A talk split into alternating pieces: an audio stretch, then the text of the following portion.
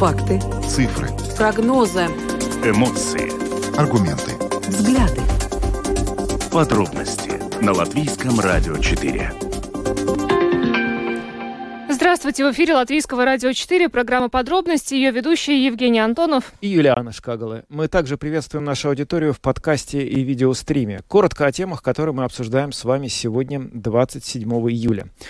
Мы начинаем с проблемы безопасности Сувалкского коридора, так называется небольшой участок суши между Литвой и Польшей, который примыкает к границе с Беларусью. В последнее время вокруг него активизировалась информационная кампания со стороны России, и мы сегодня говорим с нашим э, спикером из Литвы, обсуждаем, что на самом деле происходит там и насколько вероятны провокации на границе. Ну, а затем поговорим о пенсиях. Э, по словам министра благосостояния Эвики Силани, э, работающим пенсионерам с 2000 2012 года перестали платить а, прибавку за каждый год стажа. Поэтому получилось неравноправие. Тем, кто вышел на пенсию раньше, эту прибавку платили. И, по мнению Минблага, это неравенство нужно сгладить. Минблаг предлагает выплачивать прибавки к некоторым пенсиям из основного бюджета. Сегодня а, выслушаем комментарий эксперта на эту тему, насколько это может а, помочь пенсионерам. Ну а потом поговорим о печальной статистике. В этом году в ДТП пострадало уже более 300 детей. Значительная часть из них получили травмы на электросамокатах. И в связи со стремительным ростом количества ДТП с участием детей, ЦСДД и государственная полиция начинают кампанию по безопасности дорожного движения. Об этом мы поговорим в нашей следующей теме. ЮНЕСКО бьет тревогу и призывает к глобальному запрету смартфонов в школах. Смартфоны должны быть запрещены, чтобы, по мнению ЮНЕСКО, решить проблемы нарушения порядка в классах, улучшить обучение и помочь защитить детей от кибербуллинга. А сегодня мы решили эту тему обсудить с вами. А, готовы ли вы отказаться от возможности созвониться а, с ребенком ради его успеваемости? А, примем ваши звонки по телефону 67227440 и можете писать нам на WhatsApp по номеру 28040424. Ну а видеотрансляцию нашей программы смотрите на странице LR4LV, на платформе RusLSM.LV, в Фейсбуке на странице Латвийского радио 4 и на странице платформы RusLSM. Слушайте записи выпусков программы «Подробности» на крупнейших подкаст-платформах. Наши новости и программы можно слушать в бесплатном мобильном приложении «Латвия с радио». Оно доступно в App Store, а также в Google Play. Ну а далее обо всем по порядку.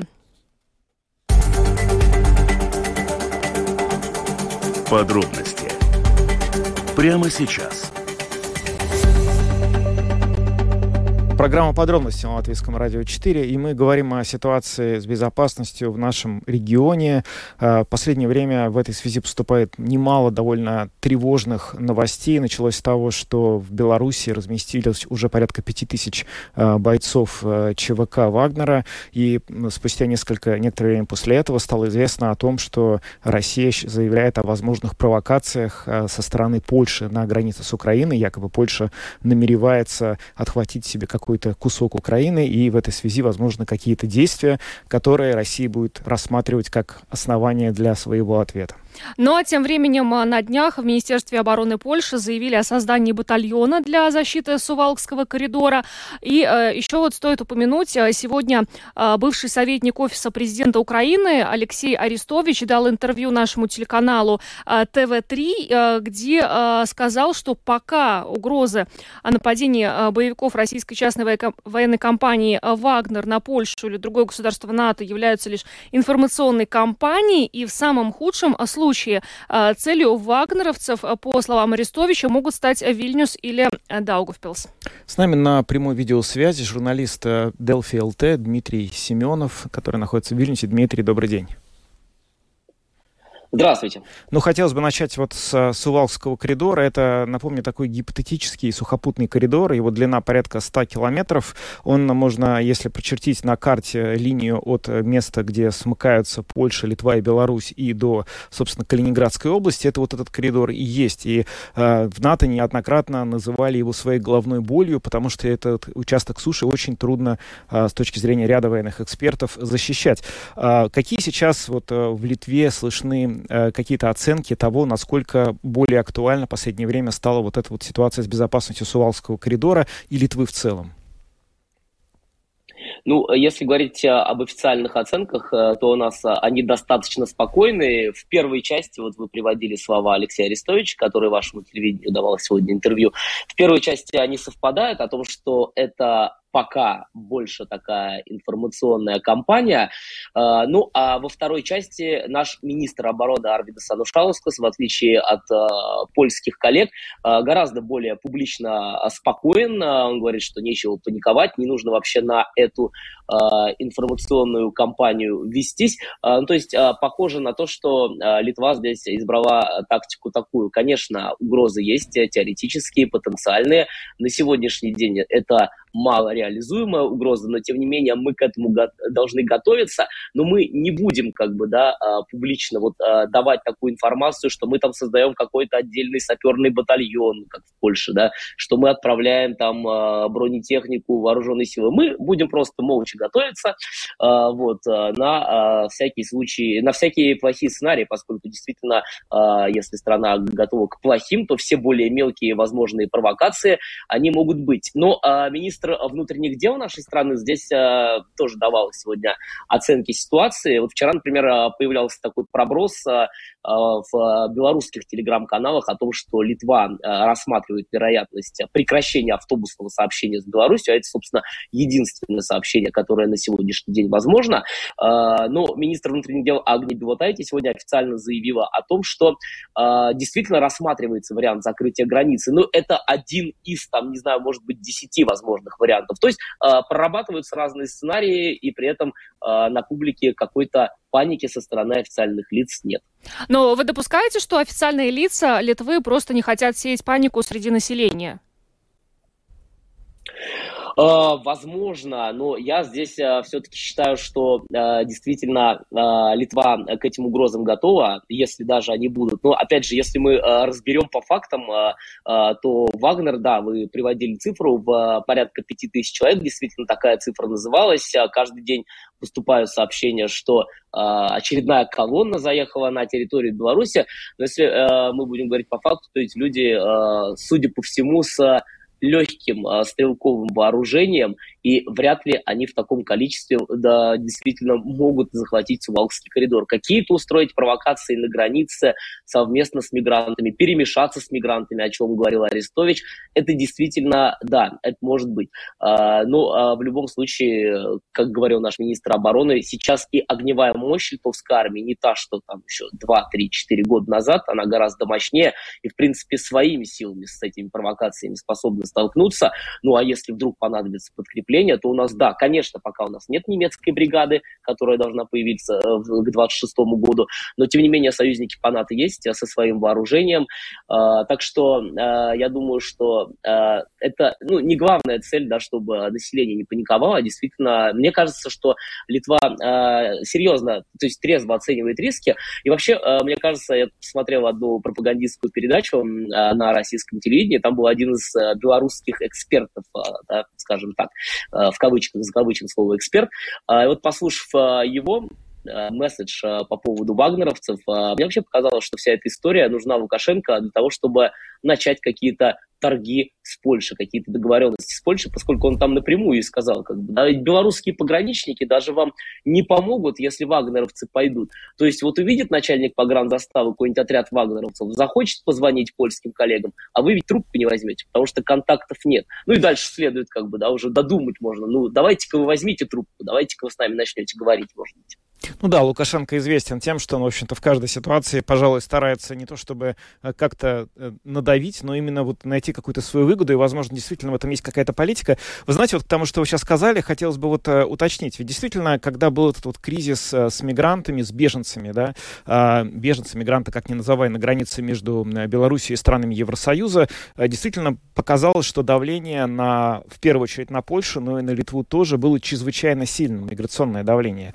По сравнению сравнении с тем периодом, насколько сейчас изменилась ситуация на границе с литовской стороны? Насколько, я имею в виду с точки зрения силы, которая там находится, грубо говоря, в готовности, э, Литва более готова во всех смыслах слова к такой миграционной волне, в которой могут быть и, и гибридные угрозы, включая тех самых боевиков ЧВК Вагнера? Ну, у нас а, по-прежнему в приграничной территории действует режим чрезвычайной ситуации, как а, в приграничной территории с Россией, с Калининградской областью, так и в приграничной территории с Беларусью. И по-прежнему сохраняется, соответственно, повышенный а, режим несения службы а, пограничниками, которым а, в том числе помогают а, солдаты литовской армии. А, то есть здесь а, ничего а, не меняется в юридическом плане действия режима. А, министр внутренних дел сегодня тоже эту историю комментировала. Она сказала о том, что накал спал э, в том плане, что ежесуточное количество мигрантов, которое пытается попасть на нашу территорию, конечно, несопоставимо с тем, что было в 2021 году, но, тем не менее, ситуация остается напряженным, поэтому наши э, соответствующие ведомства и службы продолжают нести Э, на э, границе э, свою усиленную службу, и я думаю, что в связи с ситуацией с Вагнером, да, она, ну, как бы режим несения службы вряд ли будет смягчаться. Может быть, даже какие-то дополнительные силы и отправят, но я не думаю, что они будут, как вот Польша, сообщать об этом, вот прям вот вбрасывать это в паблик. Ну, видно, что они заняли такую стратегию, что мы как бы готовимся, но втихаря делаем такое дело. Что ж, Дмитрий, большое спасибо за то, что подключились к нашему эфиру. Дмитрий Семенов, журналист Delphi ЛТ, был с нами на прямой видеосвязи. А, спасибо еще раз большое. Всего доброго, хорошего вечера. До свидания, спасибо. Спасибо, спасибо, до свидания. Ну, э, как мы слышали от Дмитрия, э, Литва, в отличие от Польши, э, не так серьезно относится вот к той информации, которая звучала. Никакие батальоны для защиты Сувалкского коридора на территории Литвы не создаются. Ну пока. да, но я думаю, здесь есть и чисто какие-то численные ограничения. Дело в том, что сама армия в Литве гораздо меньше, чем польская. Трудно представить, чтобы они сделали какой-то специальный батальон, направленный именно на эти цели. Но, с другой стороны, вот из того, что говорил нам Дмитрий, действительно вырисовывается такая картина, что вот в Вильнюсе, и это на самом деле считывается со многих комментариев, которые можно слышать из э, Литвы, пока считают, что все-таки это скорее некий блеф и какая-то попытка, может быть, ну, как сказать, сделать такую более такую напряженную обстановку, чем реальная угроза для безопасности. И понятно, что ситуация может принять совершенно любой оборот, и, в общем, кризис с мигрантами тоже казалось, что начинается с чего-то совершенно безобидного, а потом все, в общем, э, непонятно во что превратилось, но тем не менее все-таки действительно есть пока ощущение, что мы, ну, как бы не достигли вот, скажем, то, той ступени, за которой прямо кризис начинается, еще нужно какой-то путь пройти. Но Латвия тоже следит э, за ситуацией на границе, поскольку и наши должностные лица, военные эксперты уже не раз отмечали, что существует угроза э, в том, что ЧВК «Вагнер» находится на территории Беларуси, э, поэтому, ну, следим, э, будем надеяться, что обойдется без э, серьезных э, провокаций, пока идем дальше.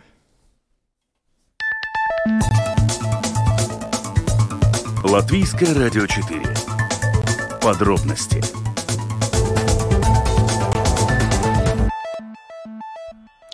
О пенсиях поговорим. Работающим пенсионерам с 2012 года перестали платить прибавку за каждый год стажа. Поэтому, а, по мнению министра благосостояния Эвики Силани, а, получилось неравноправие. Тем, кто вышел на пенсию раньше, эту прибавку платили. И, по мнению Минблага, неравенство нужно сгладить. И Министерство благосостояния предлагает выплачивать прибавки к некоторым из пенсий, э, к некоторым пенсиям из из основного э, бюджета. И сегодня в эфире программа «Домская площадь». По этому поводу высказалась председатель Латвийской Федерации пенсионеров Ая Барча. Давайте послушаем, что она сказала. Федерация пенсионеров знакома этими вопросами, поскольку мы уже такое предложение передали а, и 13-му созыву, и сейчас 14-му созыву у нас э, заключены договора со всеми фракциями, которые работают в парламенте, и мы уже встретились с министром благосостояния.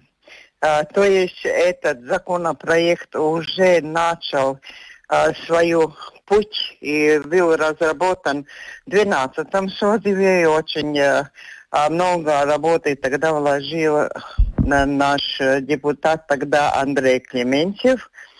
Это ничего не новое.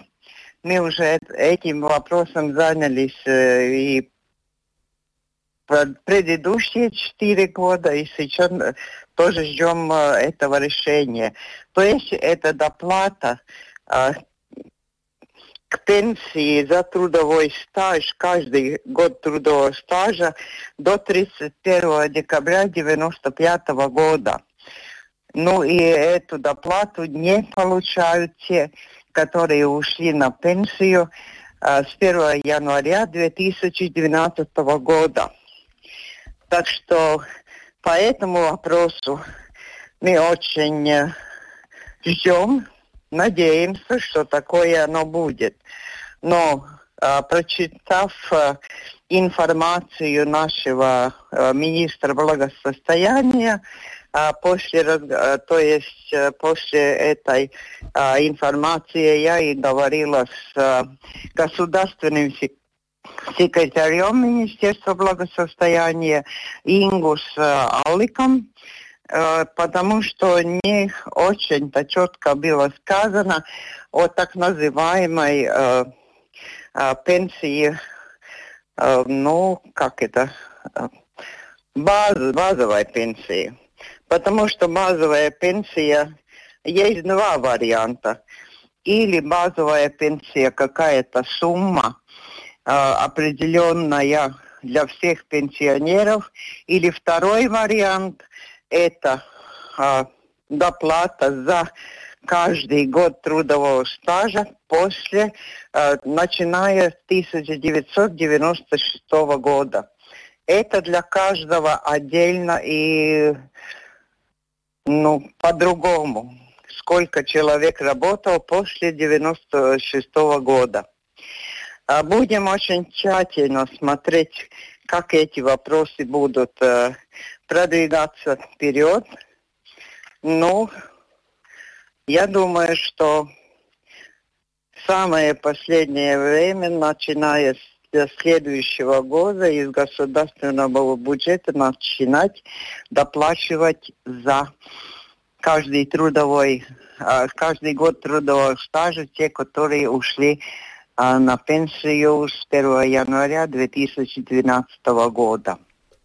Посмотрим, как оно будет, но мы будем опять, уже высказали свое мнение, опять будем а, напоминать уважаемым депутатам и правительству.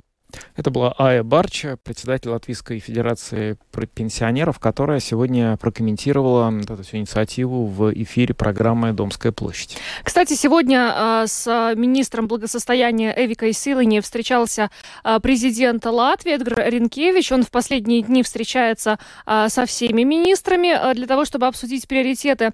Так вот, как сообщили в канцелярии президента, в ходе этой встречи стороны обсудили приоритеты Минблага в бюджете на 2024 э, год. И это защита интересов детей, а, пересмотр минимальной корзины социальных услуг, текущая ситуация в сфере пенсионного обеспечения, вопрос а, при подготовке кадров а, в соответствии с тенденциями рынка труда, а также работа по улучшению хосписной или паллиативной помощи в Латвии. И вот по оценке Ренкевича в комплексе следует рассматривать и вопросы трудовой занятости, пенсии, пособий, семьи, ухода за детьми, социальной интеграции, оказывать поддержку группам общества, наиболее подверженным рискам бедности, неравенства доходов. Ну, э, хочется э, надеяться, что э, президент будет как-то контролировать, чтобы все эти приоритеты были э, выполнены. Ну, по крайней мере, сначала нужно принять бюджет на 2024 год. Да, ну, в общем, наверное, сейчас как раз поэтому эти встречи проводятся, чтобы перед началом предметных переговоров осени по бюджету, в общем, была ясна позиция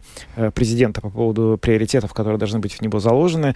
Э, президент также сегодня сказал, что в свете необход... жестоких преступлений против детей и женщин это все поднимает вопрос о том, чтобы совершенствовать систему защиты и поддержки детей, необходимо необходимости ратификации Стамбульской конвенции. Мы тоже об этом уже неоднократно говорили в эфире, и вот он этот вопрос сейчас снова как бы включает в повестку дня. Ну и он в очередной раз сказал, что демографическая ситуация, низкая рождаемость является одной из главных проблем Латвии. Идем дальше. Самые актуальные темы дня. Подробности Поговорим о безопасности дорожного движения, точнее о детской безопасности дорожного движения. За 6 месяцев этого года в различных ДТП, происшествиях Латвии пострадало более 300 детей. Это самое большое количество детей, которые пострадали в ДТП с 2019 года. А, при этом, как сегодня а, в эфире ЛР1 отметил министр сообщения Янис Виттенбергс, а, число ДТП с участием детей, причем которые в этот момент еще передвигались на электросамокатах, выросло за год на 60 процентов, это очень много.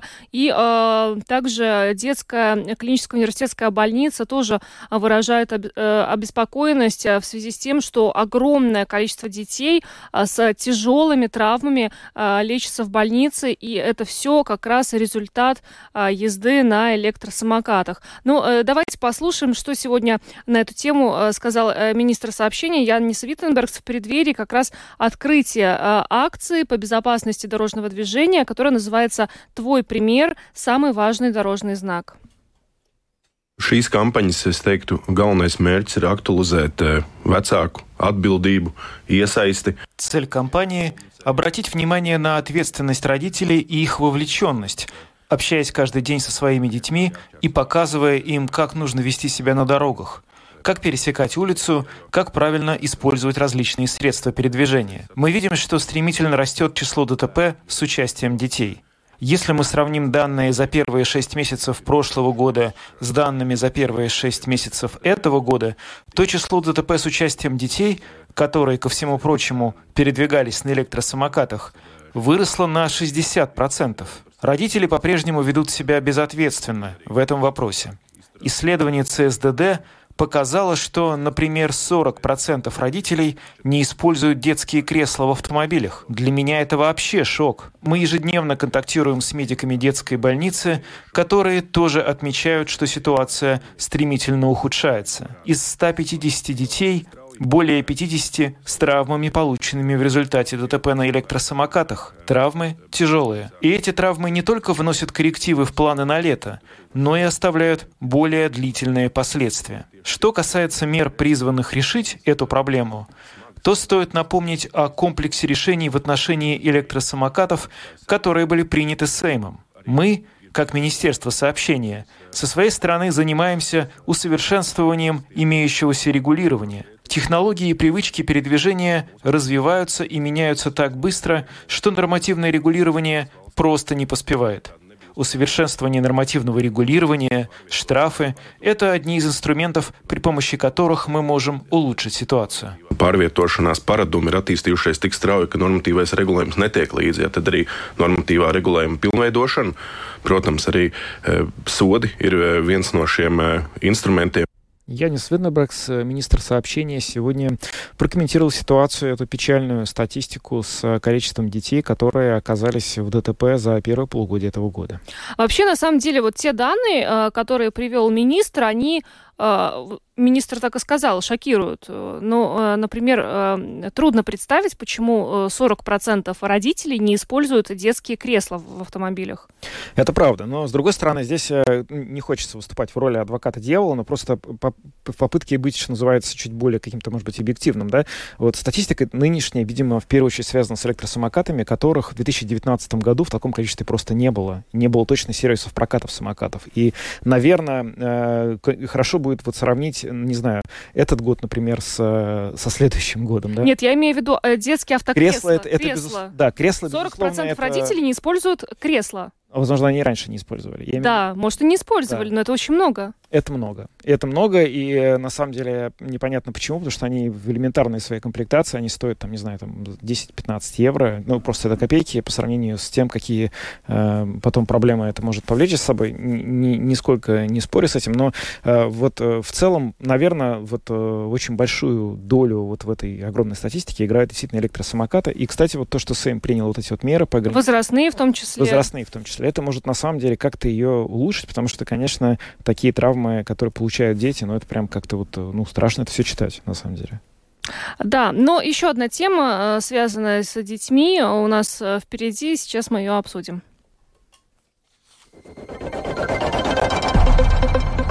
Самые важные темы дня. Подробности – А, ЮНЕСКО бьет тревогу, призывает к глобальному запрету смартфонов в школах, а, чтобы решить проблемы нарушения порядка в классах, улучшить обучение и помочь защитить детей от кибербуллинга.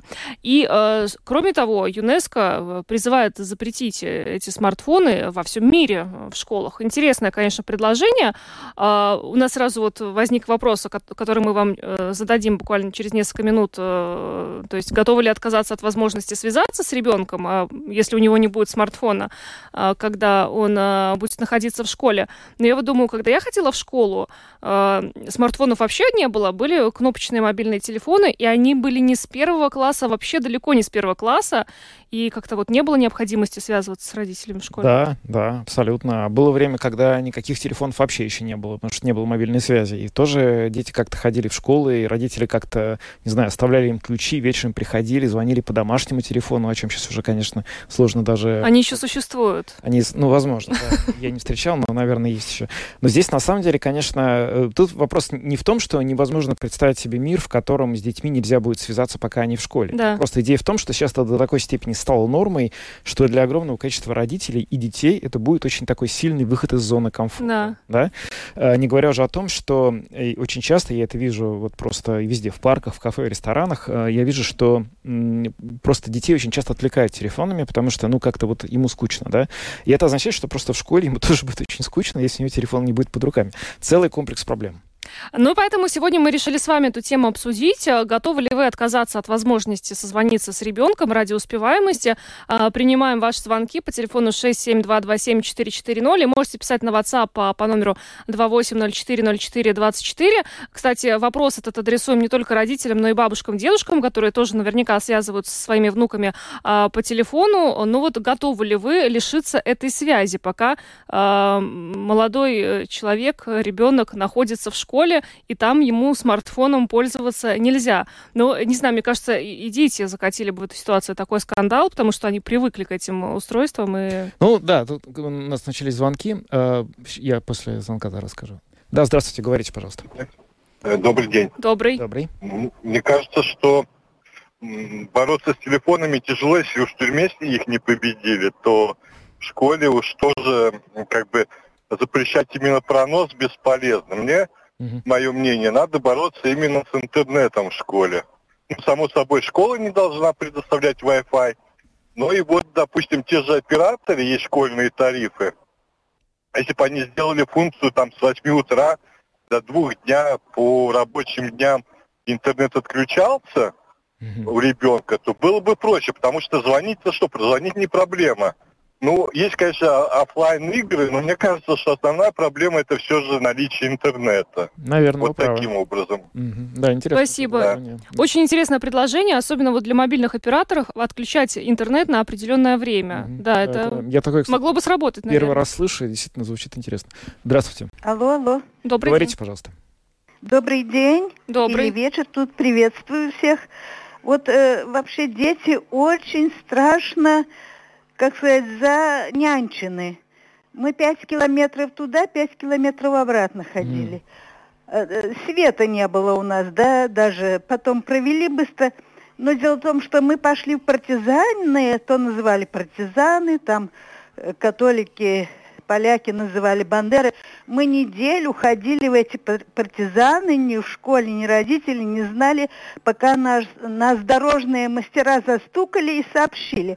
А теперь э, с работы, э, со школы в школу дети пешком не ходят, они никак э, в среде не адаптируются. Угу. Ну и телефоны, конечно, в школе они мешают, потому что дети все время смотрят в телефон, и у них, э, они не могут так вот внимание то, что учитель преподает, и внимание телефону. У них не может быть. Это совершенно мало народа, который так может на две инстанции работать, да? Угу. Телефоны не надо, родителям надо понять, что детям надо учиться, и побольше движения. На рабу- э, в школу надо пешком, и школу надо пешком. Пусть привыкают к самостоятельности. И да. это время, что они в дороге. Тоже это польза будет. Спасибо. Спасибо. Спасибо. Пешком и домой, и на работу, и везде. Здравствуйте. Э, добрый день. Э, Добрый. или вечер уже, извиняюсь. Добрый, добрый. Э, Я только что позвонил в полицию Так. и поинтересовался, что лично я могу сделать, если я увижу э, пацана на электросамокате. Не Ну, вы имеете в виду маленького ребенка, да? Оказывается, до 10 лет они могут, э, в смысле, до 10 лет они не могут ездить, но после 10 они могут рассказывать по улицам. Понятно. Ясно. Спасибо Именно вам. этот вариант я э, уточнил, по улицам. Да, ясно. Спасибо вам за информацию. Но мы напрямую сейчас не говорим про электросамокаты. У нас речь касается э, запрета смартфонов в школах. Э, Поэтому давайте все-таки стараться придерживаться той темы, которую э, мы вас просим прокомментировать. Я напомню вопрос. Готовы ли вы отказаться от возможности созвониться с ребенком ради успеваемости? Понятно, что успеваемость ребенка в школе важна, но, может быть, вы уже настолько привыкли, что вы всегда можете ему позвонить, или он, и она может всегда позвонить вам, что для вас это вещь, от которой вы не готовы отказаться, даже понимая, что на самом деле, может, это и было бы правильно. Э, Здравствуйте, говорите, пожалуйста. Я вас слушаю. Пришли и все. Куда, куда пришли? Пришли Не, не поняли мы. Пришли, все. Здравствуйте. Здравствуйте, я с удовольствием слушаю вашу передачу. Вы знаете, я вот ехал в трамвае, и муж с женой говорят по телефону, а ты слышала, что я тебе написал? А ты слышал? Да, я сейчас читаю, да, молодец. Пиши дальше. Вы поймите, пока не пройдешь детство, на паровоз не сядешь. Пока не проедешь на паровозе, машина для тебя темный лес и так далее. Мой сын менеджер Microsoft. У него трое детей. Он сейчас в Алмате живет. Ну, работает в Microsoft в голландском филиале. И вот он установил ограничения. Потому что, представляете, в два года уже ребенок, сын, уже нажимает кнопки. Ну, а что же вы не нажимаете-то?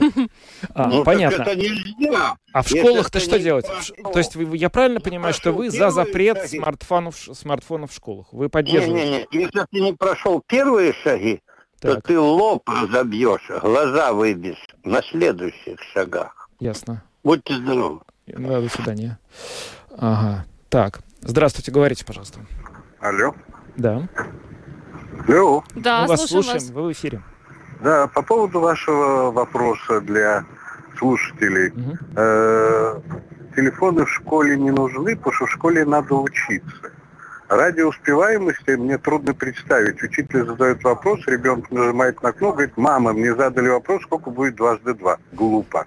Хм. Поэтому, конечно, телефоны остаются у них выключенные от и до, а по просчет успеваемости родители все увидят в электронных дневниках, которые уже давно ввели. И на этом все заканчивается. И дети учатся. Мой внук вот закончил школу с телефоном. Очень плохо. Думаете, из-за телефона? есть, Ну, то есть телефон... громадный опыт по этому поводу. Вы думаете, телефон влияет, да, на, на, на успеваемость сильно? Да, конечно. Ну, какие телефоны? Ну, если ребенку сейчас два года сует телефон в коляску, ну, Мгм. таки родителям надо за это. Какая успеваемость? Ребенок глаза теряет в это время, мелкий. Да. Спасибо. Спасибо за звонок. Ну вот насчет э, коляски, это тоже, конечно, замечание справедливое. Что с этим делать вообще непонятно. Здравствуйте, говорите, пожалуйста. Я вот добрый день. Добрый. Хочу сказать, что это вопрос такой должна поставить школа. Чтоб ни одного, ни один ребенок с телефоном на уроках не был. Иначе все равно кто-нибудь будет приносить, и будут так вот тайком, и будут все равно вот так Мгм. мешать. Мгм. И другим будут мешать. Не то, что себе, а даже другим. Ясно. Вот почему? Есть же такое правило, то установить, как школа устанавливает свои законы. Мгм. Это же не ради чего, это ради учебы. Спасибо за звонок. Я знаю школы, которые установили такие законы, да? те, которые, да, не установили. И я могу сказать, что история такая, что далеко не всегда родители э, поддерживают эту меру. Иногда оказывается, что сделать это не очень просто.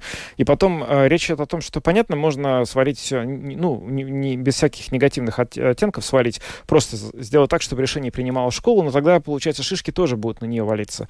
Предложение ЮНЕСКО предполагает, что, в общем, все условно говоря, власти, да, осознают, что это действительно плохо, да, и решение принимается общее. Тогда никто не будет ругаться с директором школы, почему на самом деле вы моему сыну не даете или моей дочке не даете мне позвонить в 12 у нас традиция. Это все-таки тоже будет иногда играть какую-то роль. Э, здравствуйте, говорите, пожалуйста. Добрый вечер. Значит, я точно вам говорю, что на 100% телефон нужен, только ребенок должен перед тем, как начинается урок, есть такие шкафчики специальные, он туда его кладет, этот телефон, идет на урок, mm-hmm. а после урока спокойно, если ему надо, выходит, поговорит с родителями, и на переменке опять кладет назад, то есть перед следующим уроком в шкафчик. И такое должно быть. Все, спасибо. А подождите, пожалуйста, Нет. вот положил трубку, Сейчас. к сожалению, наш слушатель. Я тоже надеялся это же, спросить. Просто, это же просто невозможно. Зачем, зачем это, нужен телефон? Это был... Это, это был, это, это должен быть просто идеально дисциплинированный, честный ребенок, чтобы он клал э, телефон в шкафчик перед уроком. И доставал его оттуда только после. Да, если смоделировать эту ситуацию. Мне кажется, это так не работает. Не очень просто организовать. Угу. Но, с другой стороны, может быть, есть какой-то секрет. Здравствуйте, говорите, пожалуйста. Здравствуйте. Вы знаете, я тут недавно шла передачу в Воздушно-Потомской площади, тоже про учебу. Там было виновато то, что дистанционно все. Сейчас виноваты телефоны. Mm-hmm. Мне кажется, если ребенок не хочет учиться, ему хоть ты все забери, у него закрой где-то, он не будет учиться. У меня ребенок отучился с телефоном и прекрасно отучился, ничего это никому не мешало. Uh-huh. Я как мама, конечно, я хочу, я выбираю дозвониться до ребенка и э, работать спокойно, зная, что с ним все хорошо. Потому uh-huh. что если он не хочет учиться, наличие или отсутствие телефона никак не повлияет на это. Ну, понятно, спасибо. Спасибо. Вот такая точка зрения тоже есть. И на самом деле, вот это как раз тот случай, почему родители отказываются. Они говорят, а зачем? У нас ребенок через весь город ездит. Он с утра рано. Я за него волнуюсь. Мне нужно знать, что он там в порядке, что с ним ничего не случилось. Да? Так, а, здравствуйте. Алло, добрый день. Добрый. Добрый. Добрый. Вы знаете, вот пытались э, запретить э, телефоны в тюрьмах. Да правила приняли, значит, там и, в общем-то, очень суровые и прочее. Угу. Ничего не получилось. Ну да, ну второй да, раз уже в программе всплывают тюрьмы. Я все-таки надеюсь, что э, социальная ответственность заключенных и, скажем так, родителей детей немного разная. То есть мы не можем прям при, параллели прямые да. проводить. Да, так я вот что хочу сказать, что э, каждый час, каждая минута э, у ребенка на вес золота. Вот э, э, они должны идти на его развитие. Угу. И впустую, конечно, тратить и вот это время. Мне вот очень жалко смотреть на этих ребят. Значит, э, но вот я на сто процентов согласен с предыдущей звонившей, да? Да. Mm. Значит, э, школа должна обеспечить детей кружками, студиями, э, значит, и ну, для того, чтобы они ну, полноценно проводили время. Я вот для примера скажу, как было в нашей школе. Ага. Вы знаете, да, давайте без, без деталей, потому что, правда, очень много звонков. Спасибо вам большое за вашу точку зрения. А, тут есть, конечно, с чем а, согласиться, но и с чем поспорить можно тоже. Здравствуйте. Здравствуйте. Я по поводу смартфонов. Так, угу. Хорошо. Вот хочу сказать, что это идеология в государстве уничтожение образования. Ну почему в государстве? Проблема во, во всем мире проблема. Да. ЮНЕСКО, международная организация говорит, а вы все равно говорите, что идеология государства. Ну какая же здесь логика? Совершенно верно. Идеология государства. Угу. Потому что ведь смартфоны, какие смартфоны? Сумасшедшая цена у них. 700-400 евро. А у четвероклассника, второклассника такой смартфон. Да. Это и есть идеология государства. Спасибо, это не совсем так, потому что смартфоны покупают родители, и далеко не все они стоят даже 400 евро, есть гораздо дешевле. Здравствуйте. Э, добрый день. Добрый. А, ну, например, нормальные люди, так сказать, цивилизованные, они даже в транспорте не говорят по телефону там, или смартфону. Угу. Вот отсюда все начинается. А что, ребенку дали, это, конечно, это будет продолжаться. Это есть развитие цивилизации, куда придем. Угу. Спасибо. Ну, да. Спасибо. Ну что ж, да, действительно звучат э, разные, в общем, э, философские размышления. С какими-то из них действительно сложно не согласиться, потому что, конечно, проблема есть, и проблема, она во многом идет именно от родителей, э, которые зачастую, в общем, либо не устанавливают рамок и правил для ребенка, либо сами своим поведением, в общем, дают понять, что никакой проблемы в том, чтобы вести себя вот таким образом нет. Еще один звонок есть. Здравствуйте. Здравствуйте. Тут все вот говорят, там школа виновата, там масоны какие-то, mm-hmm. но проблема весь начинается с воспитания в семье, о том, как родители воспитают ребенка, насколько они пихают сам телефон да? ребенку и как они его учат общаться и заполняют его свободное время, те же кружки и все прочее. Mm-hmm. Родителям сейчас намного удобнее дать смартфон ребенку и идти сидеть самому в своем телефоне, копаться или в телевизоре, и все хорошо, ребенок занят. Mm-hmm. Да, так как бы есть. с этого все начинается. А школа это уже все вторично. У меня двое детей учатся в школе, и как бы ни у одного нет проблем с телефоном, потому что ходят на кружки, дома тоже чем-то занимаются и учатся на отлично. Угу. Как бы в этом. Понятно. Спасибо. Спасибо. Спасибо всем э, за звонки. Очень много э, разных мнений мы сегодня услышали на этот счет. Но, честно говоря, вот несмотря на то, что ЮНЕСКО, международная организация, выступила с таким а, призывом, я а, не верю, что все страны мира пойдут на это. Я тоже не верю, но на самом деле здесь, конечно, такая очень э, хрупкая почва, потому что очень легко сказать, что вот, когда мы были маленькие, этого ничего не было, и значит, детям сейчас тоже этого ничего не нужно. Но ведь прогресс не стоит на месте. Много чего не было, да. У, условно говоря, у поколения наших родителей впервые появился телевизор, которого не было у поколения наших, не знаю, прадедушек, когда они были маленькими. И точно так же, значит, они потом гоняли и говорили, что вот не сиди перед телеком. То есть здесь, на самом деле, меняется просто какая-то, какой-то девайс, гаджет, как угодно его называю, все равно остается эта проблема, что действительно сейчас есть э, с помощью гаджетов возможность, э, ну вот, как-то детям находиться в своем мире гораздо более виртуально, чем реально. Это проблема, но такого просто раньше не было. Нельзя сказать, что мы на самом деле как-то здесь э, специально балуем детей, просто непонятно, что с этим сделать. Но в школах лучше бы это, конечно, как-то ограничить.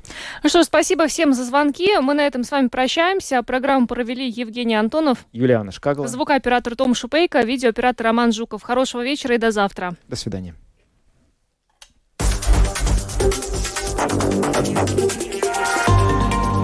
Латвийское радио 4. Подробности по будням.